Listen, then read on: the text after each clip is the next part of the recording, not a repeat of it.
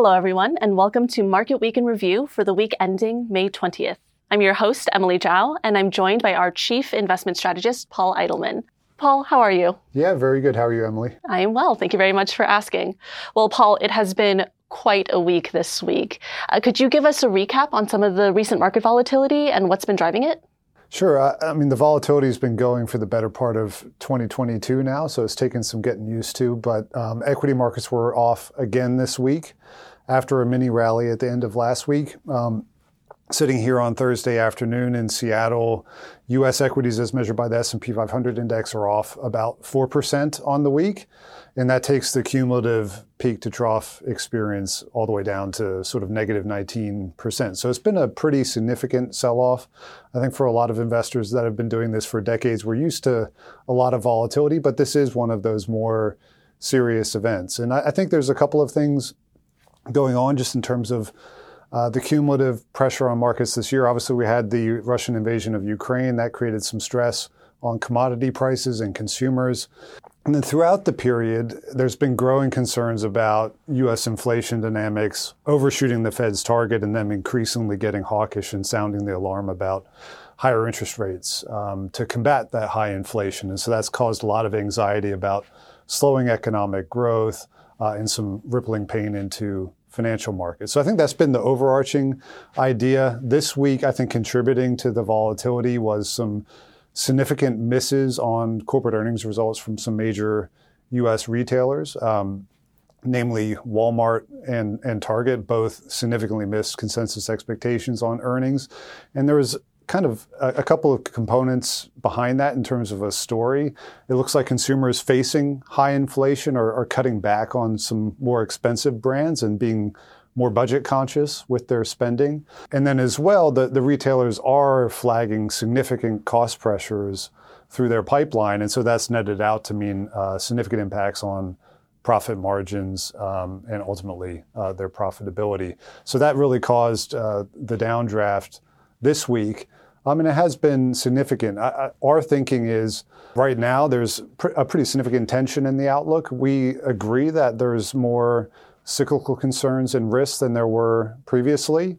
Directionally, that leaves us thinking uh, a little bit cautious right now, but we're also seeing through our sentiment framework measures of market psychology that investors in the aggregate are actually very pessimistic now, and that's actually a tactical signal that we quite like. So those are kind of two competing signals within our investment process and netting them out. We think right now, sort of a balanced investment approach, sticking to a long term strategic asset allocation is really the, the place to be that, that we prefer at the moment.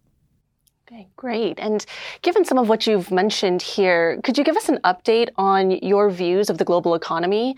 Are there any signs that it's slowing down or has it been showing resilience?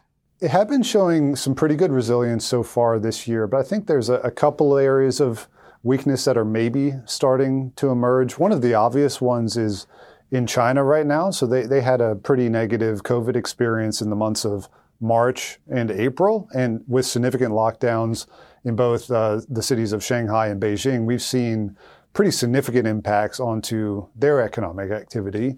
Um, but it does look like maybe the, the COVID situation is starting to get a little bit better in China, and with that, some expectations that maybe activity in China could rebound over uh, the second half of 2022, particularly with the government talking about more stimulus. So certainly some some weakness in China, but some hopes that maybe we're we're close to the bottom there.